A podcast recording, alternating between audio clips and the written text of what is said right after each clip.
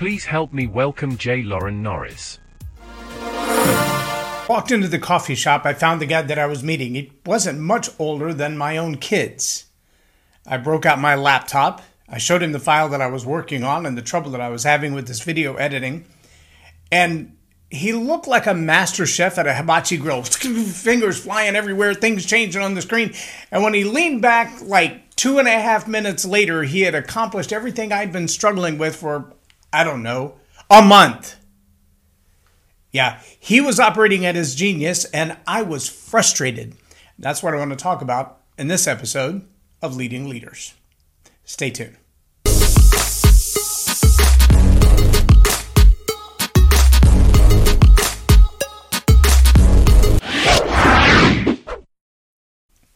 I'm Jay Loren Norris with Leading Leaders Podcast, and I can tell you there have been more than one occasion in my life where I realized I was doing, usually out of budget necessity, the kind of work that, well, it has to be done. But it should be done by somebody other than me because there are a lot of other than me's who could do it a whole lot better. Now, I can also tell you in the world of leadership, that ability to recognize your own failures that's a weakness that goes way underestimated. There's a whole lot of people who are unwilling to say somebody can do that better than me. Now there are a lot of people who would say i don't like doing that task. I'll hand it off. I'll delegate it. Not because somebody is necessarily better at it. I mean they wouldn't be willing to admit that but because they just don't like doing the task. I my brain works really well around numbers. I just hate them. I, I hate doing numbers. I hate spreadsheets. I hate calculations. I hate algorithms. I hate all of it. Unfortunately, my brain is very well adept at it. I can't tell you why. I can look at a spreadsheet and follow through the flow of it in just a few minutes. And if I if I dare to dig into the details, which I hate to do, it is my least favorite thing in the world to do. I would rather mow the yard in the rain than to dig into a spreadsheet. But I have an uncanny natural eye to see things that are out of whack. A, a column that's missing, a row that's missing, a, an explanation for, well, how did you come to that conclusion? I mean, is that an assumption or is that calculated somewhere? Can I click in that cell and see the formula and, and where you derived that number from? Or did you just type a number in the box? I don't know why my brain works that way. It just does. And I don't like it. But I can't undo it. So I deal with it. But if you were to say to me, hey, I would love for you to sit here behind this computer all day and stare at these numbers and like an actuary or a data analyst and give me the right results, I would rather pull my hair out one at a time with a tweezer than to sit there and do that. But sometimes, when launching a new business or coaching a client, that becomes my role for a season, for a minute. I make it as short a minute as I can. But I also know there are a lot of people who have no eye for that at all, no desire to do it at all. They don't want to do the numbers. They don't know what numbers anybody cares about. And so they miss things. They generalize, they overgeneralize. They they just throw things against the wall like a teenager cooking spaghetti. That usually doesn't fly when you've got investors or accountants who are looking at things in great detail and they want to know if you bought number two pencils versus mechanical pencils, how much money would that save at the end of the year? You're like, well, I, I don't know. I haven't really thought of that. Well, you should have thought of that because the amount of attention to detail that you pay and the dollars that you spend is going to make the difference of whether or not we invest in you. Because as a billionaire friend of mine once said, if you mind the pennies, the dollars will take care of themselves. That's a that's a hard thing to deal with. But if you're working with a client who's trying to get an investment or you're working with your own investment or you're trying to grow to the next level, you should be paying close attention to those tiny details even when they seem like they don't matter when they're too much trouble. Or you should find someone on your team who loves that kind of work. It's also very common that leaders assume that the people around them think like them. It's not true. It's not true. I have clients who are empaths. And I have clients who are extremely detail oriented. I have clients who do not want to stand in front of a crowd, but what they have to say is so important. The world needs to hear it. And coaching them all to perform as fish, well, that would be a failure on my part. It would also be a huge failure for them because I'm asking them to do what isn't natural for them, what they're not gifted in, what they're not, I don't want to say not competent at or capable of because they could be. It just wouldn't be in excellence because it's not their strongest ability. Now, as a leadership coach, part of my role is to identify that in a team. To be able to look at a team and watch people as they perform and say, maybe maybe you could consider using this person for that thing instead. Oh, we were helping a friend assemble a heater this last weekend, and as we're putting the bits and pieces together, we, we got a step out of order. In fact, as we're putting it together, there was one layer that was shifted 90 degrees. And the only way to fix it was to either disassemble the whole thing or find, ready for this? The most recent area that the mistake compounded and disassemble it there. And so we were able, between the three of us, to find the place where we could take it apart, make the adjustment without taking the whole thing apart. We didn't want to start over at ground zero.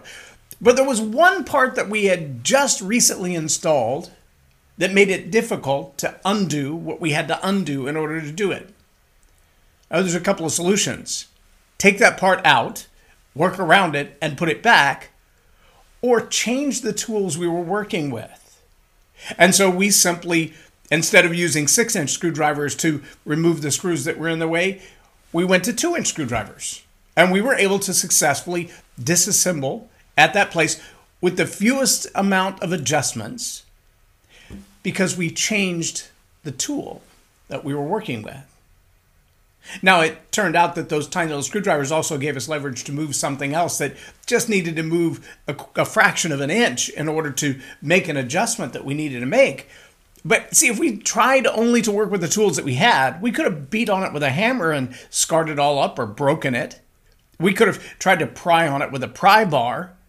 But the little tiny two inch screwdriver allowed us to do exactly what we needed to do. Now, what if we didn't have the tiny two inch screwdriver? If we didn't have the right tool in the box. See, that's the challenge with a lot of teams is they don't know what tools they have in the box. They've never done a proper assessment of the characteristics, the the strengths, the weaknesses, the the passions and the frustrations of the people on their team. They hired him because their resume said, "Well, I can do that." Or they got voluntold into a position and now they're there and that doesn't mean they're good at it. They were just the first one who didn't step back when everybody else volunteered. But now that they're in the role, they don't want to give it up. They've already got the authority, the title, the position, the opportunity, the privilege. And even if somebody comes along that is much better qualified and, and would even get paid for it because they're so much better at it, the volunteer is not going to give that role up. It's meant too much to them at this point. Uh, you're using the wrong tool in that job. You're trying to get a 8 inch screwdriver to do the job of a 2 inch screwdriver. And that's hard when you're dealing with people because, well, screwdrivers don't have feelings. People do. They get emotional when you ask them to step down from a role or move them to another role. Even if financially it's a lateral role, the first question that's that comes to mind of anyone is, what did I do wrong? Can I be that bad? What's wrong with me? It becomes an identity crisis. And the real challenge for a leader and a leadership coach is to be able to analyze that team and say, what are you really, really good at? I mean, if I if I could just give you the opportunity to do what just lights you up, makes you happy, makes you ecstatic, if I could give you the chance to do that, what would it be? I, I recently read a book and this book was so well written, I read through this entire book in like a day and a half. Uh, this is, in case it's hard to see, it's called The Six Types of Working Genius by Patrick Lencioni. And it's a great allegory. Um, as you're going through it, it seems so real life that you're thinking, that's incredible. But when you get to the end, you realize the whole thing was an allegory, but it was well staged and well put together and, and very well written. And the observations and the wisdom well, they're priceless. I just want to I want to skip to the end here. I mean, I'm going all the way to the back. This is page 189. He says, "It's rare, but it's worth taking an additional few minutes to review the descriptions of each type of genius. Six working genius. Um, take a minute to review the descriptions. The best way to understand the report is to review one. So let's use this one as an example. So from the book, from the from the author, this is his area of working genius. Now again, you're going to have to get the book and study through. This is not a sales pitch. The book is not endorsed. This is my own evaluation, my own estimation, but I'm going to read to you right from page 189. He says, "My working genius. Your likely areas of working genius are invention, and discernment. So, here in a minute, that's going to tell you what he's good at, but that's also going to make you wonder is what is it he's not so good at? You are naturally gifted and derive energy from and joy from creating original and novel ideas and solution. Are, are you the kind of person that really gets a joy out of creating something new? I mean, like coming up with an idea that no one's ever thought of before, or at least a tweak on an idea that nobody's ever thought of before. You are naturally gifted at and derive energy and joy from using your intuition and instincts to evaluate and assess ideas or plans. That's a pretty good description of a visionary leader, right? Working competencies. The areas of your working competencies are wonder and galvanizing. Wonder and galvanizing. Again, get the book if you really want to dig into this because he goes into great definitions and explanations and gives you some really good illustrative ideas from the allegory of what it means to galvanize. Here's what it says You are capable of and don't mind pondering the possibilities of greater potential and opportunity in any given situation. That's the uh, wonder. Under galvanizing, you are capable of and don't mind rallying people and inspiring them to take action around a project, task, or idea. Again, if you think about a, a leader, someone who operates in influence, nothing more, nothing less, but also is a visionary. They're looking forward to new ideas. They want to create ideas that nobody's operated in before. They want to do things that nobody has done before. But they also need to get people on board with it. That's kind of a good skill set to have right there.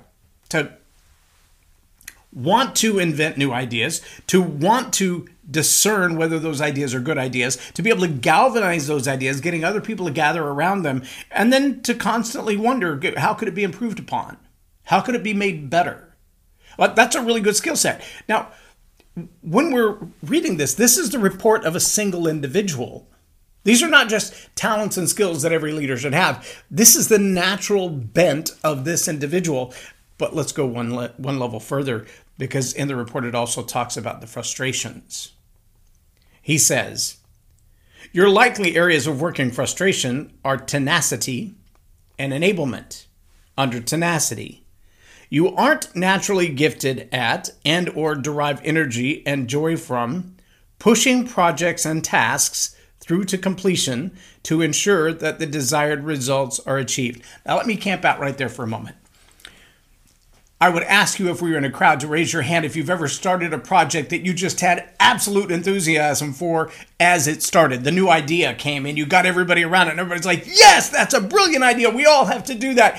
And two weeks into the project, you're like, Oh my gosh, are we still doing this? That would be uh, tenacity. it, it is a gift. It is a natural bent for some people to want to get into that project and just stay at it until it's done. In fact, you might hear people who have tenacity leading a group where everybody else has kind of given up on the project. They might say things like, Are we still beating this dead horse? That you're still on this project and everybody else has given up and moving on. Why won't you let this go? It's not going to work. And so, if you have tenacity, without galvanizing, you may be the only person driving the project and nobody else cares.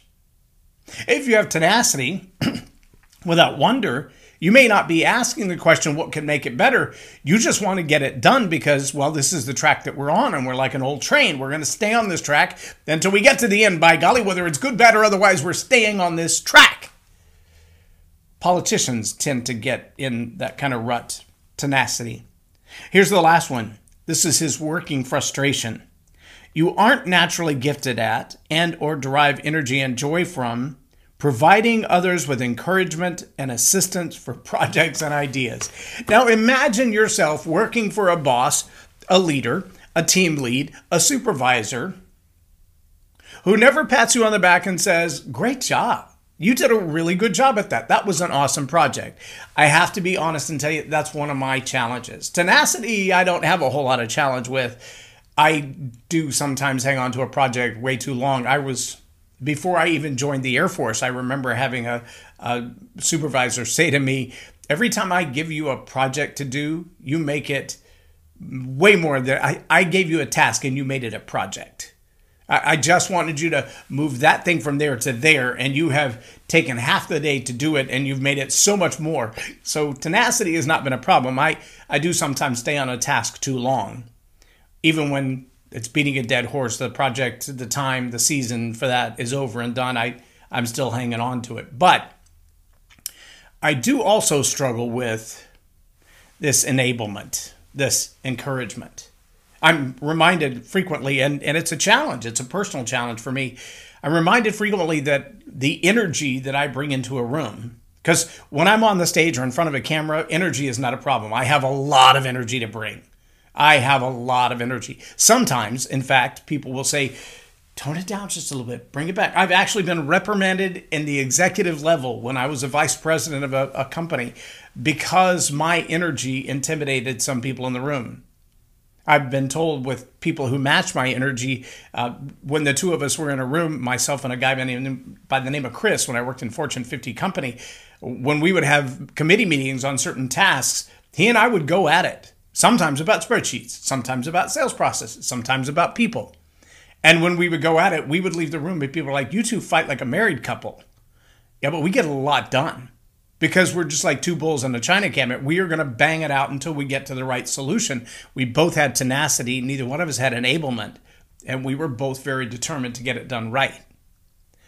That can be an asset. But see, when you bring that kind of energy and people are like, whoa, whoa, whoa, whoa, whoa, just, just, take a breath, calm down. I'm like, I'm just operating at my normal level.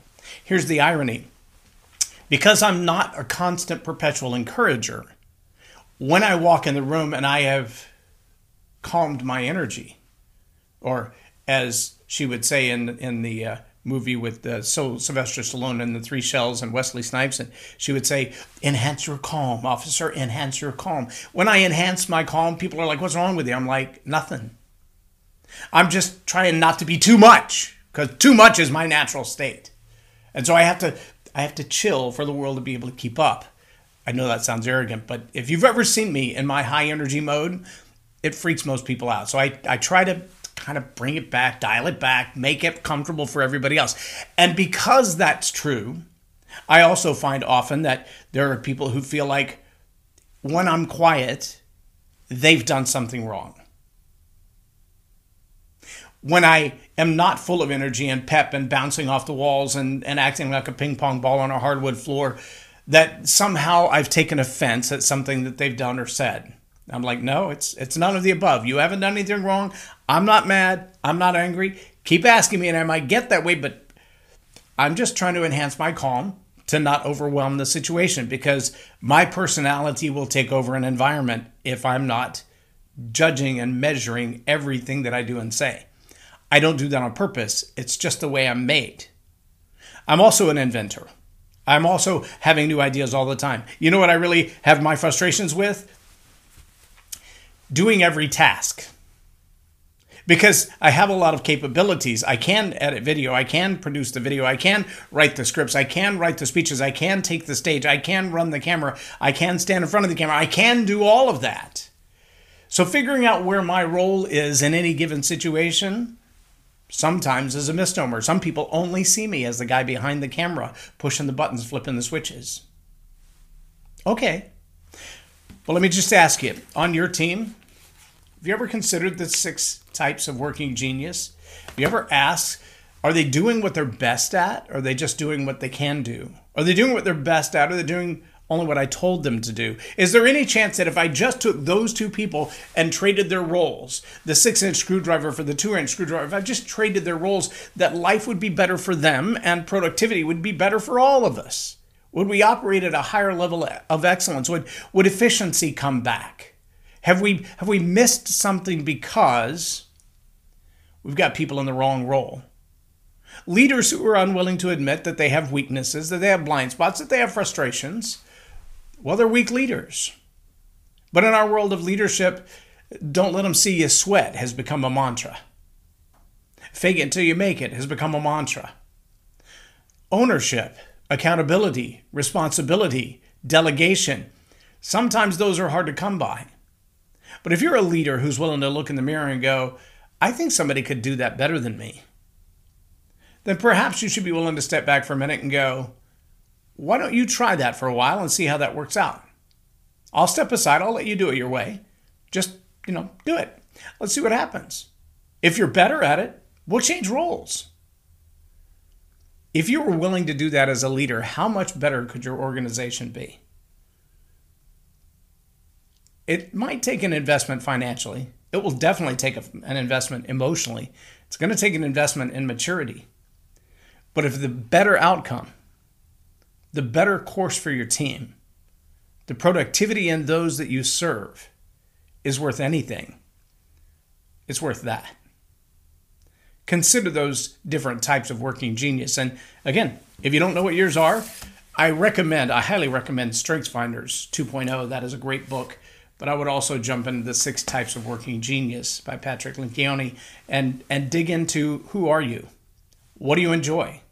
Are you doing work that doesn't suit you because you feel like you have to when there are people waiting in the wings to do it who would not only love it, but they would do it better than you? If that's the case, now's the time. I'm Jay Loren Norris with Leading Leaders Podcast for Tell It Like It Is TV. Have a blessed day. Loren is a master teacher on storytelling, and I learned so much. Um, I'm really going to have to sit down and go back through everything, and I think I might have to have some more coffees with Loren, but uh, it was totally worth my time, and I really highly recommend it if you're looking to grow your ministry, grow your business, uh, grow your career. Uh, Loren will serve you well. Thank you. Subscribe now for our extensive video library of leadership lessons promoting faith, family, and freedom.